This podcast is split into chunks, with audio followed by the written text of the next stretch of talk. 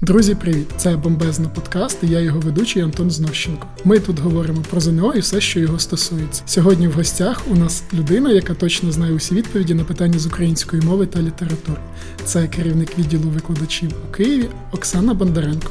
Працює у нас в ЗНО.ЮА. Оксана, привіт. Привіт, Оксано. Нещодавно я бачив, що Ганна Новосад, ну вже тепер колишня, напевне, міністерка освіти і науки, дала інтерв'ю про ЗНО. І дуже багато негативу в соцмережах я почув про це. Плюс нам писали батьки, які дивувалися змінам, про які ніхто не попереджав. Можеш розповісти детальніше, що там відбулося? Так, я теж е, багато чула про це інтерв'ю, і до нас теж зверталися діти. Відразу хочу сказати, що у 2020 році ЗНО з української мови та літератури не зазнає жодних глобальних змін. Тобто 180 хвилин, як і попередні роки, відведено для виконання сертифікаційної роботи. Це 3 години, яких повністю достатньо. Програма змінюється так, але про це було заявлено вже давно. Клас, я дуже радий, що змін не відбулося. Тобто, ті, що мають відбутися, вони були попереджені, тому все в порядку. Оскільки у нас в телеграмі відбулось голосування і перемогла тема сертифікаційної роботи з української мови та літератури, сьогодні ми з Оксаною про це будемо говорити. Оксано, розкажи, будь ласка, більше власне про сертифікаційну роботу, що це означає і як починати готуватися до ЗНО з української мови та літератури. Підготовку до будь-якого предмету ЗНО варто починати з того, щоб проаналізувати, який буде тест, так яка буде робота, скільки буде питань, питання якого типу. Тобто іти на ЗНО потрібно підготовленим, хоча б до того, е, скільки питань в тебе є, і для того, щоб правильно розподілити час на виконання цієї роботи. Характеристика сертифікаційної роботи з української мови та літератури якраз нам і розповідає про те, скільки буде завдань, якого типу будуть завдання, як будуть нараховуватися бали за ці завдання. І сьогодні ми якраз зараз е, з вами про це все детально поговоримо. Угу. Оксано, тобто це означає, що я можу не готуватися е, до ЗНО з певних тем, які проходять проходимо в школі, а готуватися виключно з тих тем, які є в сертифікаційній роботі. Правильно? Правильно, тому що програма зовнішнього незалежного оцінювання і шкільна програма відрізняються з української літератури. Це не всі твори, які ви вчили в школі. Е, з української мови теж дещо відповідно до попередніх років програма змінилася. Тому навіть якщо ви готуєтеся до ЗНО і проходите тести попередніх років, що 100% класно, може бути таке, що в деяких роках ви будете зустрічати тести, які вже не актуальні для 2020 року, оскільки змінилася програма, тому треба бути уважними. А, тобто пункт один при підготовці до будь-якого предмета це зайти на сайт УЦОЯО, скачати програму і подивитися, які теми є. Правильно?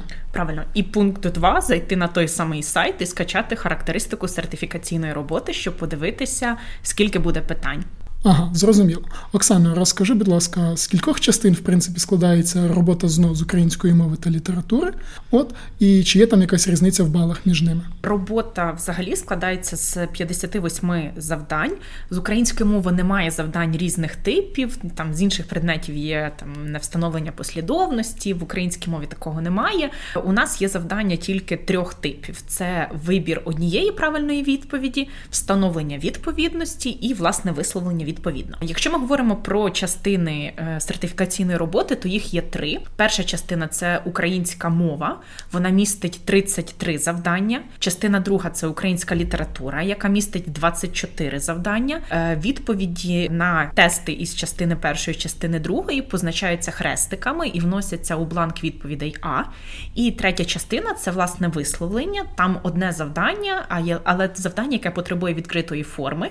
І відповідь на це завдання це є твір, простими словами. Звертаю вашу увагу, це не есе. Про це теж багато зараз пишуть. Залишилося власне висловлення, яке має відповідну структуру, за яку якраз ми і отримуємо бали. І цей твір треба записати у бланку Б відповідно. Якщо ми говоримо про оцінювання, то результати першої частини, там де тести з української мови, і частиною третьої це власне висловлення, переводяться у державну підсумкову атестацію в 12-бальну шкалу, яка потім вноситься в бал атестата. Якщо ви випускник школи або середнього спеціального навчального закладу і повністю весь тест оцінюється у 200-бальній шкалі для того, щоб ви могли далі вступити до закладу вищої освіти. Максимально можна набрати за тест з української мови та літератури 104 бали, тобто це 104 правильні відповіді, з яких 20 балів це бал за твір, а все інше ви можете набрати на тесті, і вже ці 104 бали переводяться у 200-бальну систему за спеціальною шкалою. Ага, Оксана, дивись, якщо я правильно зрозумів, то значить, ось ти говорила про власне висловлення. Чи можу я знайти? Знайти там на сайті у цього ЯО структуру цього твору, яка вона має бути. Правильно? Чи є там якісь вимоги конкретні? Так, е, вимоги є, і дуже важливо їх знати. Я думаю, що ми обов'язково запишемо наступний подкаст е, або не наступний, але обов'язково запишемо про те, як правильно писати твір на зовнішньому незалежному оцінюванні, але в ось цій характеристиці сертифікаційної роботи, про яку ми вже говорили, є посилання на критерії оцінювання, і там можна детально почитати, за що ви е, зможете набрати бали на творі. Угу. Дивись, повернуся тоді до питання з ДПА. Тобто, якщо мені виключно потрібно знову для того, щоб отримати ДПА, ну допустимо, я вступаю там за кордон, наскільки я знаю, там за нього не потрібно, то мені відповідно головне зосередитись на українській мові і добре написати твір. Правильно, тому що українська література не входить до ДП. Абсолютно точно літературу робити не потрібно. Якщо ви 100% впевнені, що в Україні вступати не будете, ви можете ці три години, які відведені для ЗНО, використати для того, щоб зробити тест з української мови і написати власне вислов. Оксано, тоді повернімося до оцінювання усіх тих трьох частин, про які ми говорили. Розкажи, будь ласка, які завдання виконувати найвигідніше з точки зору балів отримання за кожен тест? Якщо аналізувати ЗНО з української мови, то найбільше балів приносить твір 20 балів, і тому я раджу не нехтувати цим, обов'язково його писати. Навіть якщо ви напишете невеличкий твір, але в ньому буде 100 слів, ви вже якісь бали зможете отримати. Це по-перше. По-друге, е, якщо ми говоримо про кількість тестів, то найбільше це завдань з вибором однієї правильної відповіді. Е, за них ви можете отримати один бал за кожну правильну відповідь. Якщо ми говоримо про завдання на відповідності, то там треба утворити логічні пари, і за кожну логічну пару ви теж отримуєте один бал. Тобто за таке завдання завдання ви можете отримати від нуля, якщо все зробите неправильно, до 4 балів, якщо всі логічні пари утворите правильно. Угу. Ну, в принципі, з оцінюванням мені все зрозуміло. Оксана, а якщо говорити про теми, ми там в школі я пам'ятаю, вчили синтаксиси, пунктуації, орфографії, орфоепії. Яких з цих тем на ЗНО найбільше? На що варто найбільше зосередити увагу свою? ЗНО класно є те, що такий розподіл тем за кількістю завдань є, і зараз ми по ньому пройдемо повністю. Е, по розділах мовознавства пропоную це робити. Е, перший розділ, який заявлений в програмі, це фонетика графіка. Нагадаю вам, що це розділ, який вивчає звуки, відповідність між звуками і буквами. Наприклад, що я може позначати два звуки «ї», «а» або звук А просто, що м'який знак звуки не позначає, і так далі. З цього розділу буде тільки одне завдання. Дивись, я тоді переб'ю. Це те завдання з наголосами, яке всі дуже люблять. Ні. Це орфепія. О, так, Зачекай, да, зараз по всьому будемо йти. Е, з фонетики, що може бути за завдання? Найчастіше це завдання двох типів. Перше е, знайти рядок, в якому однакова кількість звуків і букв у кожному слові рядка. Треба рахувати, тобто який звук, яка буква позначає два звуки, які звуки випадають просто. І другий тип завдань це завдання на асиміляцію, це уподібнення звуків, коли потрібно знайти рядок, в якому підкреслена буква позначає один той самий самий звук. Наприклад, в слові вокзал буква К позначає звук Г, тому що відбувається асиміляція. Угу. Але хочу звернути увагу, що сама фонетика вона включає в себе багато тем. Це і класифікація звуків, це і, і різні звукові процеси. Але з цього розділу буде завдання тільки одне. Тому, якщо ви розумієте, що ви вже багато часу витрачаєте на підготовку для того, щоб вивчити ці всі звуки, їхню відповідність, просто залиште на деякий час і перейдіть до іншого розділу, за який ви можете отримати отримати найбільше балів. Ну і ще як показує практика всіх попередніх років, е, зникли питання. Чисто формату, назвіть е, там приголосні звуки, дзвінки, глухі. Ось такої класифікації не вимагають, вимагають тільки розуміння фонетичних процесів. Тобто стало легше. Можна сказати так. Угу. Окей, а що з наголосами? З наголоси це інший розділ мовознавства, це орфоепія, е, вимова. І з цього розділу теж буде обов'язково одне завдання, і правильно це завдання з наголосами. В 2020 році вам дуже пощастило. Якщо ви скачаєте програму, в кінці програми є список із словами, які треба знати. Це якраз слова із наголосами, тому вже є хоча б якийсь орієнтир. І як показує практика знову попередніх років, то там були якраз тільки ті слова із е, цієї програми. Оксана а яких завдань з якої теми найбільше? Так, пропоную пройтися ще раз е, по інших розділах і зараз скажу, чого найбільше. Після uh фонетики в програмі у нас є розділ лексикологія, фразеологія. Лексика вивчає слова, їхнє лексичне значення. Сюди ж йдуть лексичні помилки, синоніми, антоніми, пароніми. Фразеологія це фразеологізми, стійкі сполучення слів. З цих двох розділів буде п'ять завдань. Лексикологія це розділ важкий тим, що ми, на жаль, не можемо знати всіх лексичних помилок, лексичних несточностей, тому тут треба треба багато уваги приділяти саме виправленню і пошуку таких помилок. З фразеології, на жаль, так само як з наголосів, немає в нас списку, але можна в Гуглі пошукати словник школяра фразеологічний, і це вважають якраз цим мінімумом, який потрібно знати на ЗНО. Але там близько 200 фразеологізмів. Ще один розділ мовознавства це будова слова словотвір. На ЗНО не треба визначати там префікс, суфікс, корінь, малювати вас це не попросять. З цього розділу одне завдання буде: це завдання знайти спільнокореневе слово. І тут дуже важливо розуміти, що спільнокореневе слово це те слово, яке має однакове або схоже лексичне значення. Наприклад, слово вода, слово і слово водити, хоча мають корінь вод, але вони не спільнокореневі, тому що вони мають різне лексичне значення. Оце такого типу буде завдання, або може бути завдання знайти слова, які мають нульове закінчення, або завдання слова, які не мають закінчень. І тут треба пам'ятати, що там прислівники не мають закінчень, незмінювані іменники іншомовного походження, інфінітив і там безособова форма на ното. Ось ці треба тільки знати теми. Наступний розділ мовознавства це морфологія. Морфологія вивчає частини мови. Тут буде шість завдань, і це вже завдання зазвичай на е, вибір однієї правильної відповіді з п'яти. Тут будуть завдання на відмінювання іменника або родовий відмінок, або кличний відмінок, або узгодження іменника з прикметником на роди іменників, завдання на відмінювання числівника або узгодження числівника з іменником. Також це дієслово і там всі інші частини мови. Тобто тут ми не можемо конкретно казати, яке буде завдання, бо треба знати відмінювання всіх частин мови і їхнє узгодження в реченні. Угу. Дивись, то це ось ці питання аля там де Петро Петре і т.д. Абсолютно точно. Або коли є речення, і угу. в це речення потрібно правильно підставити стосовно узгодження слів варіант відповіді. Угу. Слухай, у мене питання стосовно ім'я Олег, тому що раніше я знаю, що правильно лише було Олегу, але зараз всі ну часто я чую вживання Олеже. То як правильно? Це проблемне питання в українській мові. Новий правопис намагається його якось вирішити, але цього року на ЗНО ще новий правопис не буде діяти. Він буде чинним там обов'язково після п'яти років. Зараз е, на цей рік і наступні чотири ми живемо в такий перехідний період. І звертаю вашу увагу, що на ЗНО будуть тільки ті слова і правопис тільки тих слів, які однаково пишуться і за старим правописом, і за новим правописом. І тому поки що ми можемо вживати там дві паралельні форми. Угу. Слухай, ще я чув так само про Мартина Бурулю, тому що там один мовознавець, не будемо називати його ім'я, Олександр Авраменко. Він сказав, що тепер це комедія в своїй книжці, і оскільки по цих книжках вчиться більшість школярів, то тепер відповідно вона вважається комедією.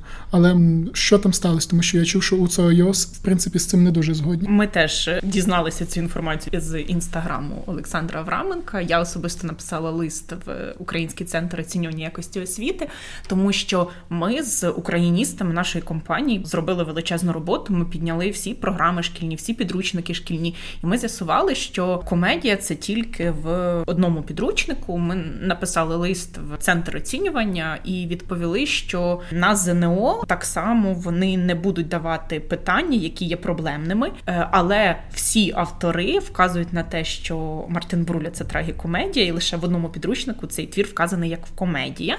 Але звертаю вашу увагу, що в програмі ЗНО. Е, в переліку термінів, які потрібно знати, є термін трагікомедія, і його треба співвіднести з якимось твором з тієї ж самої програми ЗНО, і єдиним твором, який може бути трагікомедією, це є Мартин Буруля. Тобто він зараз, ну, якщо ми припустимо, що не було поста Олександра Авраменко його підручника, то якщо там буде у нас завдання на відповідність, там, допустимо, зліва будуть твори, справа будуть е, їхні жанри, то відповідно Мартина Брулю треба співвідносити з трагікомедією. Ну не буде такого завдання, де серед варіантів буде і трагікомедія, і комедія. Ага. Тобто буде написано або трагікомедія, або комедія, і тоді вже треба буде обирати. Ага, зрозумів. А повернемося до фразеології, що ти говорила. Тобто, якщо з наголосами там все все зрозуміло, тобто вже є чіткий перелік слів, то з фразеологізмами все сутужно, тому що його немає. Тобто вони можуть взяти ті фразеологізми, про які ти можеш не чути. Що ти порекомендуєш тим людям, які от хочуть вивчити там, хоча б декілька фразеологізмів, якихось, які теоретично можуть бути, де їх знайти? Е, так як я казала, можна просто знайти е, словничок фразеологічний. Він називається словник школяра фразеологічний. Uh-huh. Його можна знайти в відкритому доступі в інтернеті. А також є хороший е, сайт, який називається Мова ДНК нації. Там є картинки, за допомогою яких намагаються пояснити фразеологізми. Також там є тести, які можна виконувати. Так само можна самому створювати різні асоціації для того, щоб запам'ятати значення того чи іншого фразеологізму. В інтернеті теж можна знайти там веселі якісь картинки і мемчики стосовно фразеології. Ми пропонуємо дітям нашим малювати фразеологізми, складати розповіді про себе, включаючи якісь фразеологічні звороти. Фразеологізм генг є в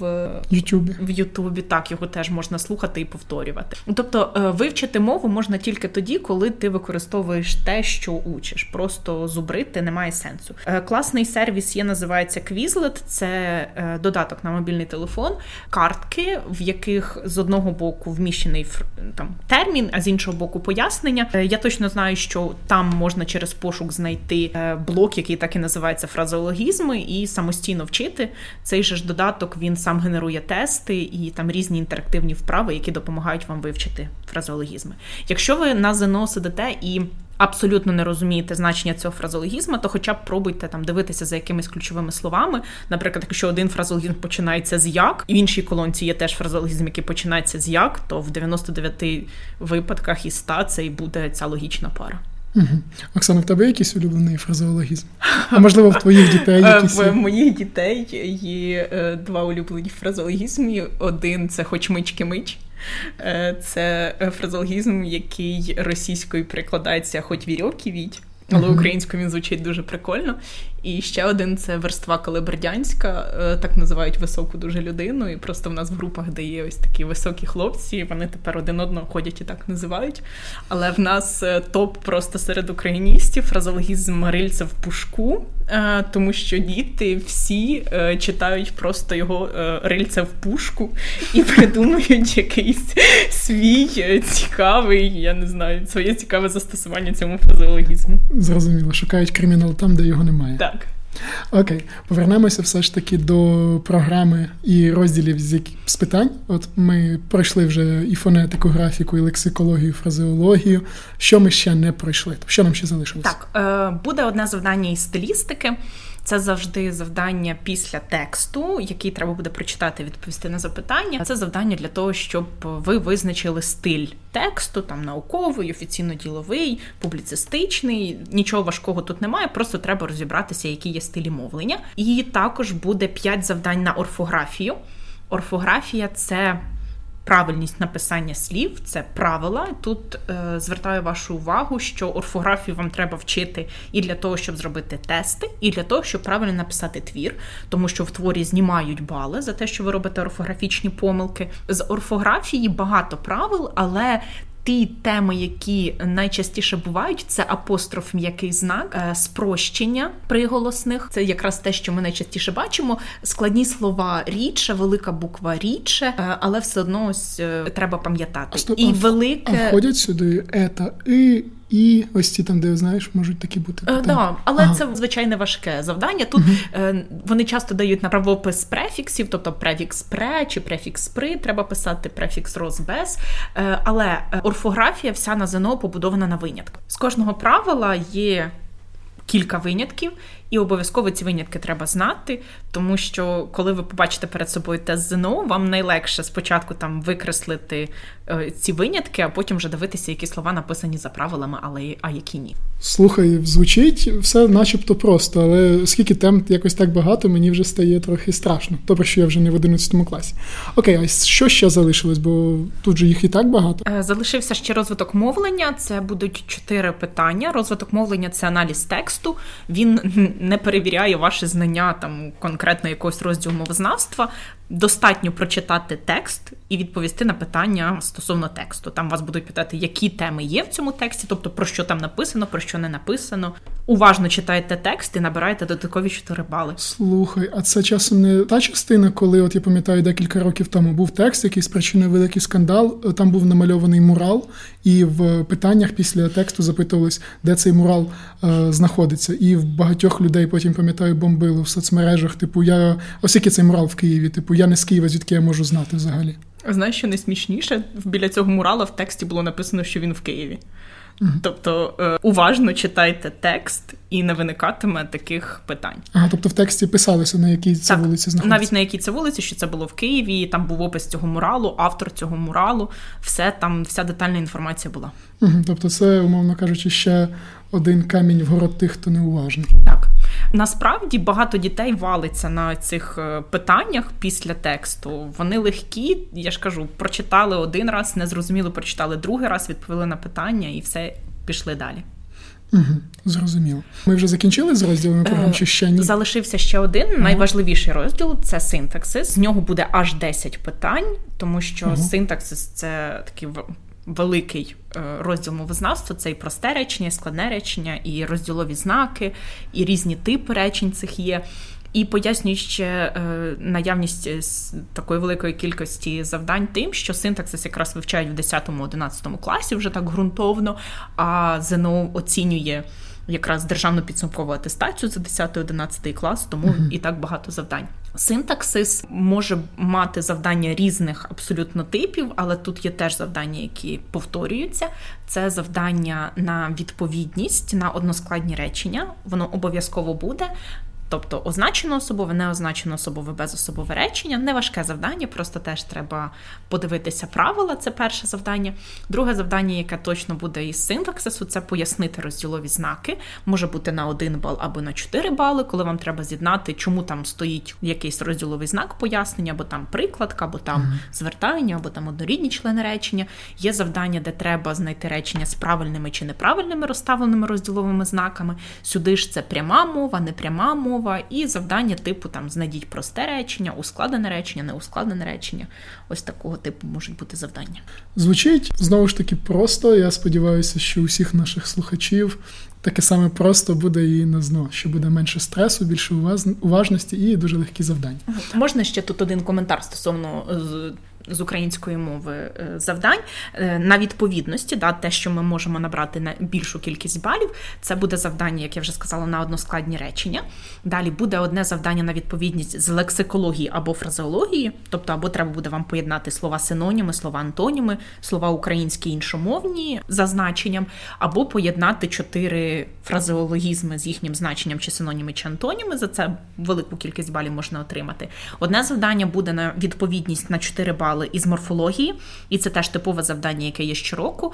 Це встановити відповідність між словом і частиною мови, до якого воно належить. І тут важливо дивитися не слово відірване від речення, бо воно дається в контексті якомусь, а читати, яке питання ми до нього ставимо конкретно в реченні, тому що черговий може бути і прикметником, і іменником залежно від е, синтаксичного значення. І синтаксису, крім того, питання на односкладні речення буде ще два: одне зазвичай на е, розділ розділові знаки, а друге це може бути або на типи підрядних частин в складному реченні, або на ускладнене речення, там звертання, як я вже казала, може бути прикладка або відокремлені члени речення. Угу. Тобто, всього е, на 4 бали на ЗНО з української мови буде 5 завдань, і це з цих розділів, які я щойно назвала. А скільки нагадай, будь ласка, скільки всього завдань в українській в розділі української мови?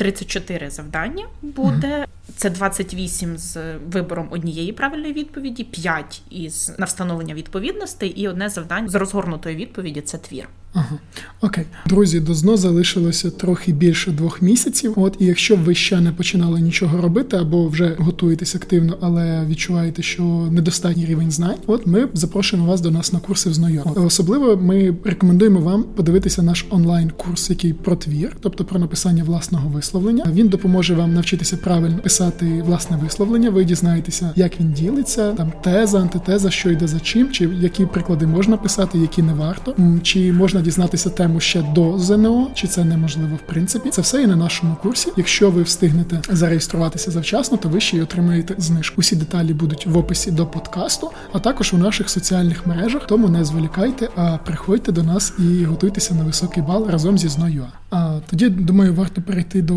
української літератури, оскільки ми українську мову вже розібрали. Правильно? Е, правильно, з української літератури у нас завдань дещо менше ніж з української мови. Їх буде 24. Угу. і тільки 4 завдання на встановлення відповідності. І на жаль, отут з літератури ми не можемо точно сказати, з яких це тем буде завдання. Але завдання на відповідності зазвичай е, мають якісь питання з теорії літератури, наприклад, з'єднати твір із його жанром, там родом, місцем дії, тобто якісь такі фактичні питання, або з'єднати цитату про автора із автором або твором, який написав цей автор, mm-hmm. чи з'єднати героїв з одного твору, чи з'єднати героя із цитатою про героя. Тобто тут можуть бути фантазія на будь-які типи завдань. Оксана, а зараз є на зно питання там визначити віршовий розмір вірша? Ну там амфібрахії, ямби. Оці е, всі ні, цього вже немає. Спростили трішки якраз програму, угу. тому треба уважно подивитися знову ж таки там, де характеристика, що треба знати, що не треба знати, тому що немає вже деяких теоретичних питань. Це віршовий розмір. Там викинули кілька художніх засобів. Наприклад, там синекдоху вже цього року не потрібно знати на ЗНО. і змінили багато творів, що дуже важливо. Слухай, а ще питання. От я просто згадую це знову ж таки це горезвісне інтерв'ю горезвісної на даний момент міністерки. От і там якраз було питання, воно стосувалося української літератури. Одна жіночка казала, що звідки я можу знати, коли там народився чи помер Іван Левицький. Тобто, чи потрібно знати на ЗНО біографії авторів? Біографії знати не треба, дати виходів твору не треба знати. Про автора треба знати тільки те, який твір він написав, угу. до якого напряму він належить, і знати перефрази на авторів, тобто хто там зачинатель нової української літератури, хто основоположник, і також, якщо письменник входив в якесь угрупування, теж треба знати. Не кримінальне, правильно? Не кримінальне угрупування, там, наприклад, е, шістдесятники, шістдесятники, е, хто неокласик, там хто реаліст, якщо це за напрямом, там хто належить до розстрільного відродження. Е, ось такі тільки моменти. Оксана, а в українській літературі я ж думаю, так само має бути якийсь розділ програми на якісь теми. Ну от як було там з орфепією, синтаксисом і іншим. Тут є так само, там не знаю, можливо, якась давня література, нова література, ось ці угрупування вже згадані. Так, таке є. І програма з української літератури поділена на шість таких розділів. Перший розділ це усна народна творчість, це фольклор. І якщо ви розгортаєте тестовий зошит, перше питання з української літератури це обов'язково завжди в 100% випадків завдання на фольклор. З усної народної творчості треба знати тільки пісні, їхні різновиди це календарно-обрядові, родинно-побутові, соціально-побутові, е, які пісні ну, загальну характеристику назви конкретні знати не треба. Вам треба буде за уривком впізнати, чи це там жниварська пісня, чи це колядка, там чи це щедрівка, або до усної народної творчості ще ходять конкретні твори, які треба знати. Це дума про Марусю Богуславку, дві історичні пісні Ой Морозе Морозенку та Чи не той то хміль, і балада Ой летіла стріла, і плюс творчість Марусі Чурай. Це пісні віють вітри, віють буйні і засвіт стали козачі. Тобто якесь одне питання е, стосовно творів, які я щойно назвала, буде на ЗНО точно. Ну тобто, дивись, ідеально мені здається, тоді просто послухати ці пісні, от і виписати якісь основні факти про них. І мені думаю, думаю, цього конспекту буде достатньо для того, щоб потім потренуватися там на різних сайтах, де можна пройти тестування і перевірити, чи ти добре запам'ятав. Правильно? Е, абсолютно точно. Тобто, вам треба знати, що Маруся Чурай написала дві пісні: це віють вітри і засвіт стали козаченьки. Треба знати їхній жанр. Одна з них родина побутова, друга соціально побутова. Далі що в українській літературі в програмі зно є тільки дві історичні пісні, і це або про Морозенка, або про чи не той Тухмір. Що Морозенко воював з турками, і його поховали на Савормогилі, а Хмельницький воював із ляхами і переміг їх на жовтих водах. І що ой летіла стріла це про матір, сестру і кохану, яка оплакує хлопця. Все угу. ну і там, якщо пісня про те, що діти колядують, це колядка, а про те, як жінці жнуть, то це ж неварська пісня, але і про те, що чумаки йдуть, то це чумацька пісня. Я думаю, що це не важко. Да, я сподіваюся, що на цих питаннях якомога менше людей роблять помилки. Але тут є стосовно фольклору попередніх років момент, на якому часто діти валяться. Якщо в творі в уривочку у вас буде написано слово козак, це не обов'язково козацька пісня. Козацькою піснею пісня, яка розповідає про походи, про те, що козак там сів на коника і поскакав вбивати воріженьків. Це буде козацька пісня. А якщо буде уривок про те, що дівчина каже, що там коза... вона любить козаченька, він поїхав, то це не про козаків, це про почуття, і це вже буде пісня про кохання, родину побуту. Угу. Тобто для себе, умовно кажучи, треба такий маркер. Якщо козак з кимось б'ється, це козацька. Якщо козак ні з ким не б'ється, за ним хтось тужить, сумує, оплакує, це вже пісня більше про любов. Так. Ага, зрозуміло. Окей, ідемо далі. Тоді що там наступний розділ? Тобто, перше питання це питання по фольклору. Друге питання в ЗНО з української літератури це давня українська література. Воно теж буде тільки одне.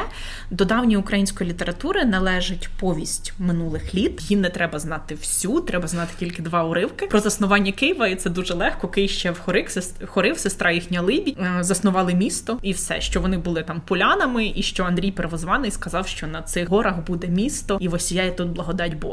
Все. І другий уривок це помста княгині Ольги. Тут все дуже цікаво. Геніальний сюжет. Просто про те, як княгиня Ольга робить чотири помсти за те, що вбили її чоловік князя Ігоря. Треба знати ці всі помсти і там героїв, але теж не важкий сюжет. Наступний твір це слово про похід ігорів. Звертаю вашу увагу, це не той ігор, за якого мстила Ольга. Це трошки інше. Тут важчий вже сюжет, але якщо з ним там розібратися, прочитати критику, теж буде неважко. І до давньої української літератури належить творчість Григорія Сковороди. Треба знати байку бджола та шершень, там про бджолу і шершня і про сродну працю. Е, далі треба знати твір, який називається Делібертати. Він про свободу перекладається, і всякому місту звичай і права. Тобто, щось одне на ці твори буде. І тут ще важливо треба знати жанри, тобто повість минулих літ це не повість, це літопис. Слово про похід ігорів це не історичний твір, а це героїчна поема. Е, Сковорода має напрям бароко, і в нього є байка. Це бджола та шершень, вірш Делібертате і вірш пісня всякому місту звичай права. Ого, знаєш, найбільше мене тут дивує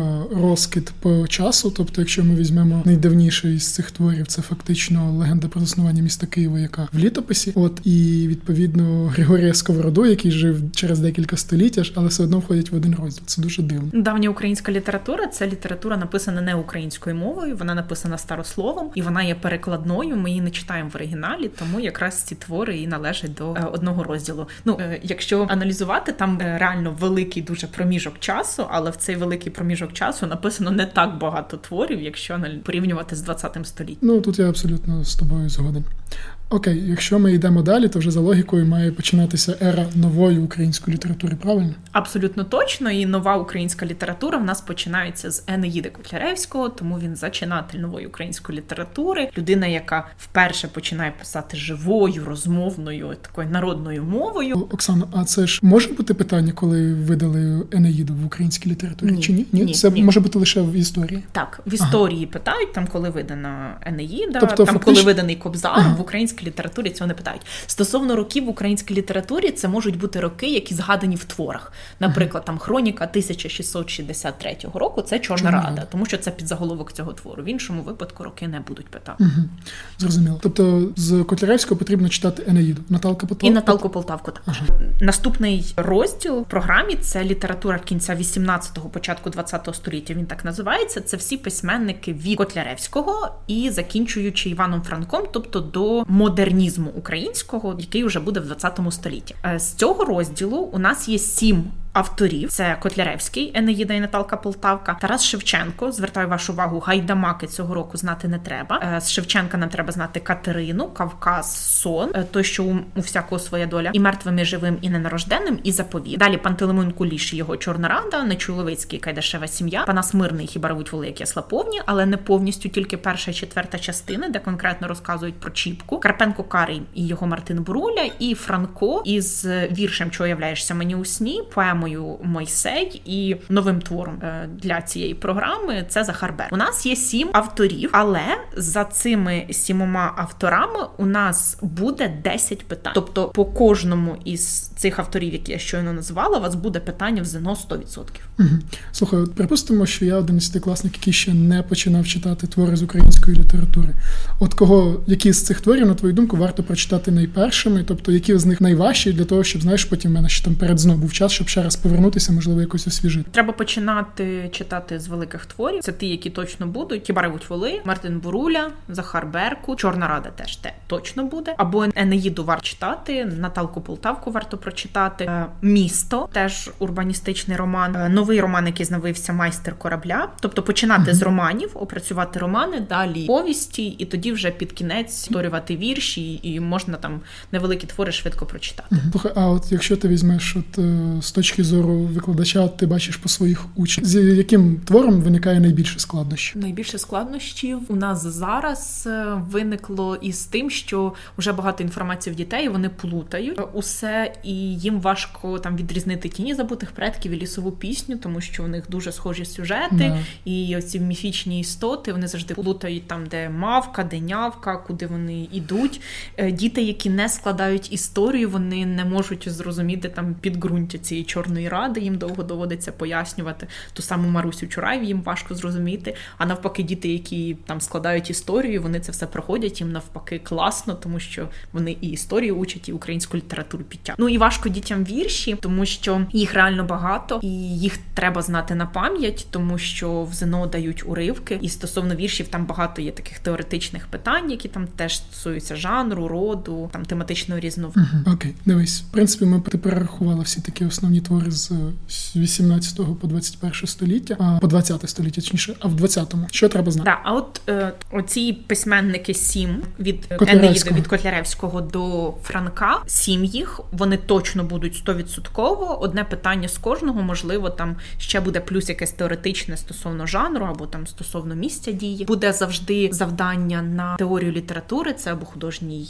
засіб в уривку треба буде знайти, uh-huh. або напрям вказати. Тобто до цього теж треба бути готовими. Наступний розділ це література 20 століття, і тут теж буде 10 питань, але в 20 столітті в програмі 25 авторів. І от в 20 завдання ускладнюється. Да, і тут завдання ускладнюється. Тобто ми тут уже не можемо точно от вигадати, що цей автор буде 100%. Але з цих 25 авторів дуже багато віршів, і найчастіше там ці вірші дають як завдання на відповідність на 4 бали для того, щоб поєднати. Тому раджу там в 20 столітті не так багато великих творів, тому їх теж прочитати. І там плюс е, уважно пройтися по героях, хто з якого твору, е, жанрах. Важливо в підготовці до ЗНО з української літератури опиратися на фактаж, тобто знати обов'язково жанр е, твору, потім знати місце, де відбувається події, історичний період, знати герої. Ось такі моменти важливі. Оксана, а в тебе є якийсь не знаю улюблений письменник ХХ століття, який є в програмі ЗНО? Чи можливо, наприклад, найнеулюбленіший у дітей? Е, я дуже люблю український модернізм.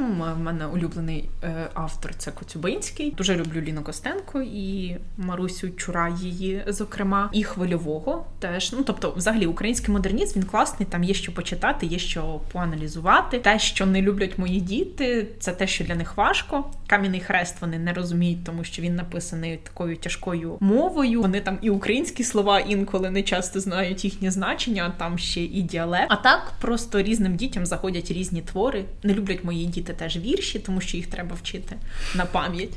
Але так вони кажуть, що українська література загалом норм і можна почитати. Тобто не скажеться, що вона нудна, все пропала. Ну ми намагаємося просто якось е, цікаво показувати дітям. Ми осучаснюємо ці ж самі твори. Якщо розглянути того ж самого Чіпку і подумати, якби він жив в сучасному світі, то проблеми ті ж самі і зараз, які були колись, просто можна трошки по-іншому подивитися на них. Ага, чи був би він хіпстером і чи і чи пив би елітний алкоголь? Да, і чи ходив би він навписки.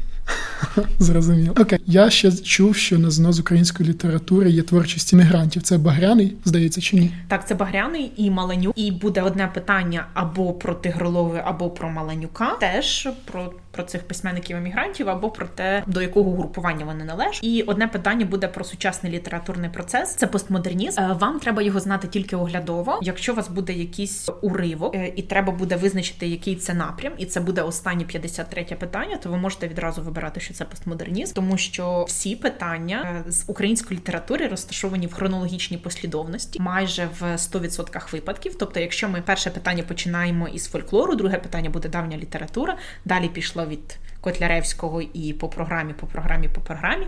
Передостаннє питання це буде питання 52 про емігрантів, 53 це про постмодернізм. Останні роки вже я думаю, люди, які складають ЗНО, зрозуміли, що діти теж зрозуміли, що 53 питання це постмодернізм, тому вони його трошки ускладнюють, по-іншому формулюють, просять знайдіть уривок, е, який належить письменнику постмодерністу, або знайдіть письменника постмодерніста. Так, от, якщо у вас будуть варіанти із прізвищ людей, то постмодерністом буде та людина, твору якого ви не читали. Наприклад, якщо буде Ліна Костенко, там Тарас Шевченко, Іван Франко і Юрко Іздрик, то постмодерністом буде Юрко Іздрик. І так само, якщо треба вибрати фрагмент тексту, то ви вибираєте той текст, той вірш, якого ви не вчили, або ту цитату, яку ви не зустрічали в творі. Там зазвичай дають цитати, які 100% там потрібно знати. Ага. До речі, згадав про Іздрика. Я пам'ятаю, що я дивився якось ем, яке зно, яке було десь можливо рік-два тому. От і там було, до речі, якраз е, взяли твір Іздрика, і там був жарт про зоряні війни. Так, там е, класний дуже вірш. Якось так вийшло. Я пам'ятаю цей рік, що ми з моїми дітьми перед ЗНО, я їх коли готувала, і ми обговорювали це 53-те питання, і я їм цей самий вірш дала як приклад. І вони, коли прийшли до мені після ЗНО, ми дуже довго сміялися.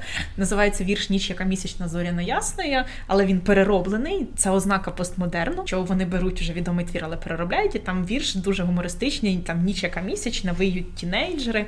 І далі, на жаль, не пам'ятаю. Да, І там була алюзія на ці зоряні війни. Добре, я зрозумів. Думаю, хто захоче, той загуглить. От я думаю, теж прочитає ці вірші. Я впевнений, що це сподобається. Ну, нам особисто сподобалося. Окей, значить, з українською літературою ми також закінчили. Тобто починаємо від пісень обрядових і закінчуємо іздриком або будь-ким там іншим. Тепер ми перейшли до розділу, який важить найбільше балів. Правильно, це твір. Так, це твір на те, щоб написати нормальний твір на ЗНО, у вас достатньо часу насправді, але вам треба гарно тренуватись. Якщо аналізувати оцінювання одного завдання, то так це найважливіший, тому що тут за одне завдання можна отримати 20 балів. Але якщо аналізувати порівняно взагалі з тими балами, які можна отримати за тести, то за тести це 84 бали, а за твір 20. Тому, якщо ви бачите, що ви не встигаєте перенести хрестики і намагаєтеся швидко там дописати твір, то кладіть твір, краще поставте хрестики, а потім дописуйте власне висловлення. Для того щоб навчитися писати твір, треба довго тренуватися, і там є багато деталей, про які треба пам'ятати. І я пропоную записати це окремою темою, окремим подкастом для того, щоб я зараз так коротко про цьому не проходила, а просто щоб ми детально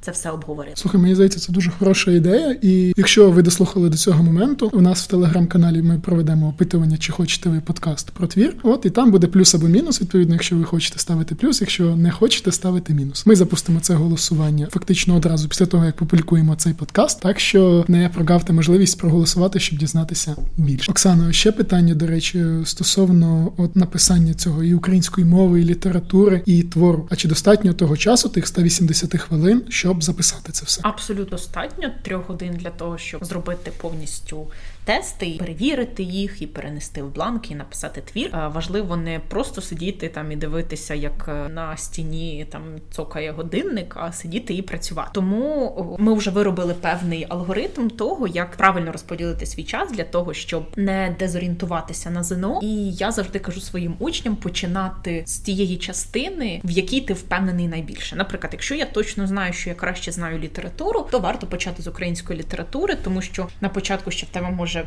бути якийсь такий трошки нервовий шок, оскільки ти вперше прийшов на ЗНО, і от воно починається. І якщо ти там розгорнеш е, тест з української мови і побачиш якесь незрозуміле тобі завдання, або ти просто подумаєш, що воно тобі не зрозуміло, і почнеться ще більша паніка, тому краще заспокоїтися і починати з тієї частини, яку ти краще знаєш, в якій ти впевнений. Це або українську мову, або українську літературу, або взагалі найкращий варіант зробити так: спочатку взяти зошит, перегорнути його на твір. Це завжди остання сторінка, де буде тема власного вислову. Прочитати тему твору. Це допоможе вам трошки заспокоїтися, зібратися. Там ще нічого такого складного немає. І якщо ви прочитаєте цю тему твору, поки ви будете далі гортати тестовий зошит, ви вже можете собі там в голові думати, який приклад з літератури ви візьмете, про що ви можете писати, там обдумувати якісь моменти з твором. На це вам достатньо просто дві хвилини. Це якийсь такий вступ, буде налаштування ваше на роботу. Далі починати виконувати тести або з мови, або з літератури для того, щоб зробити тести з мови, вам достатньо достатньо буде 40 хвилин повністю. Якщо ви бачите, що ви застряли довго на якомусь тесті і не можете його зробити, просто його пропустіть, потім ви до цього повернетеся. Для того, щоб прочитати текст і зробити тести після нього, це той е, аналіз твору, е, достатньо 15 хвилин. Для того, щоб зробити тести з літератури, ви можете собі дозволити 35 хвилин виділити. Для того, щоб написати твір на чернетку, у вас є 40 хвилин. Погодьтеся, це абсолютно достатньо. Якщо ви потренуєтеся вдома і матимете шаблон. Ви напишете його швидше ніж 40 хвилин, але за цей час вам необхідно правильно сформулювати всі частини твору, подивитися, щоб не було тавтології, повиправляти помилки для того, щоб цей твір вам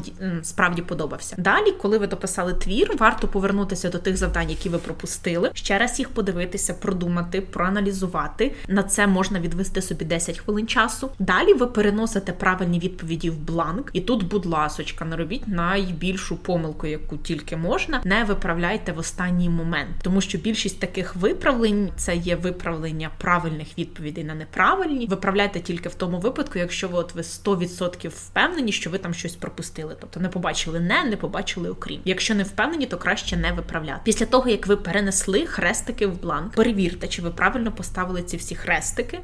Потім перевірте ще раз твір і переписуйте твір на чистовик. На це ви маєте 15 хвилин, і потім ви вже можете перевірити бланки. На це у вас теж є там ще кілька хвилин для того, щоб перечитати твір. Якщо ви бачите якусь помилку у вашому власному висловленні, ви можете її виправити. Для цього просто закресліть і напишіть зверху, не треба замальовувати. Коректор у вас не буде при собі. Це не буде вважатися як якась помилка, якщо ви закреслили і написали правильно. Слухай, мені здається, що ти щойно зробила просто цілий цілий гайд, за яким можна приходити на ЗНО. І якщо знати все ідеально, то просто 200 можна отримати ось отак. Дуже класно. Дякую тобі за таку штуку. Я думаю, одинадцятикласники теж тобі будуть дуже вдячні за це. Чесно, це 100% дієва штука, тому що ми в себе тут е, на курсах в ЗНОЯ кожного року бачимо, як діти пишуть тест. Ми з викладачами самі ходимо для того, щоб набратися досвіду і теж писати тести ЗНО. І коли я, наприклад, сижу в аудиторії і бачу, що багато дітей, на жаль, вони не встигають правильно розподілити виділити свій час, і вони втрачають бали тільки через те, що вони там не перенесли відповіді в бланк, через те, що вони там не встигли перечитати твір, що вони не встигли переписати твір. Там ці діти бідолашні сидять, потім е, плачуть, і на це так важко дивитися. І ми намагаємося е, в своїх дітей якраз тренувати оцей тайм-менеджмент, тому ми в кінці кожного семестру пишемо зріз. Це тест повністю у форматі ЗНО, е, на який виділена така ж сама кількість часу, як на реальному ЗНО, і ми вчимо дітей якраз сідати і для себе робити ось цей алгоритм, uh-huh. як ти будеш робити тести на справжньому ЗНО. Тому, якщо ви ще для себе не проводили таке тренування, то я дуже раджу це зробити. Ну мені здається, це просто береш е, ЗНО за якісь роки, особ можна взяти особливо не основне, от а яке там на додатковій сесії, і просто симулювати вдома, зробити домашню симуляцію ЗНО. Ну татові дати в руки штуку для пошуку металевих предметів. Uh-huh. Це вже якщо захочеться повного занурення. Ну або зробити трохи простіше. Окей, Оксана. Я тобі дуже дякую, що ти нам сьогодні розповіла стільки всього. Тепер мені здається, найважливіше для наших слухачів це все переварити. І якщо все буде окей, ми з тобою зустрінемося ще раз для того, щоб записати подкаст про твір і про те, як його правильно писати, наскільки частин він ділиться, тези, антитези, наскільки я чув. От тому дякую тобі дуже. Я думаю, ми з тобою ще зустрінемося. І я теж вам дуже дякую, що запросили, тому що я сама слухаю подкаст. А тут мені вдалося стати частинкою цього дійства. Це дуже класно. І до нових зустрічей. А вам успіхів у підготовці. Друзі, це був бомбезно подкаст. Я його ведучий Антон Знощенко. Дякую, що слухаєте нас. До нових зустрічей по ту сторону кабеля.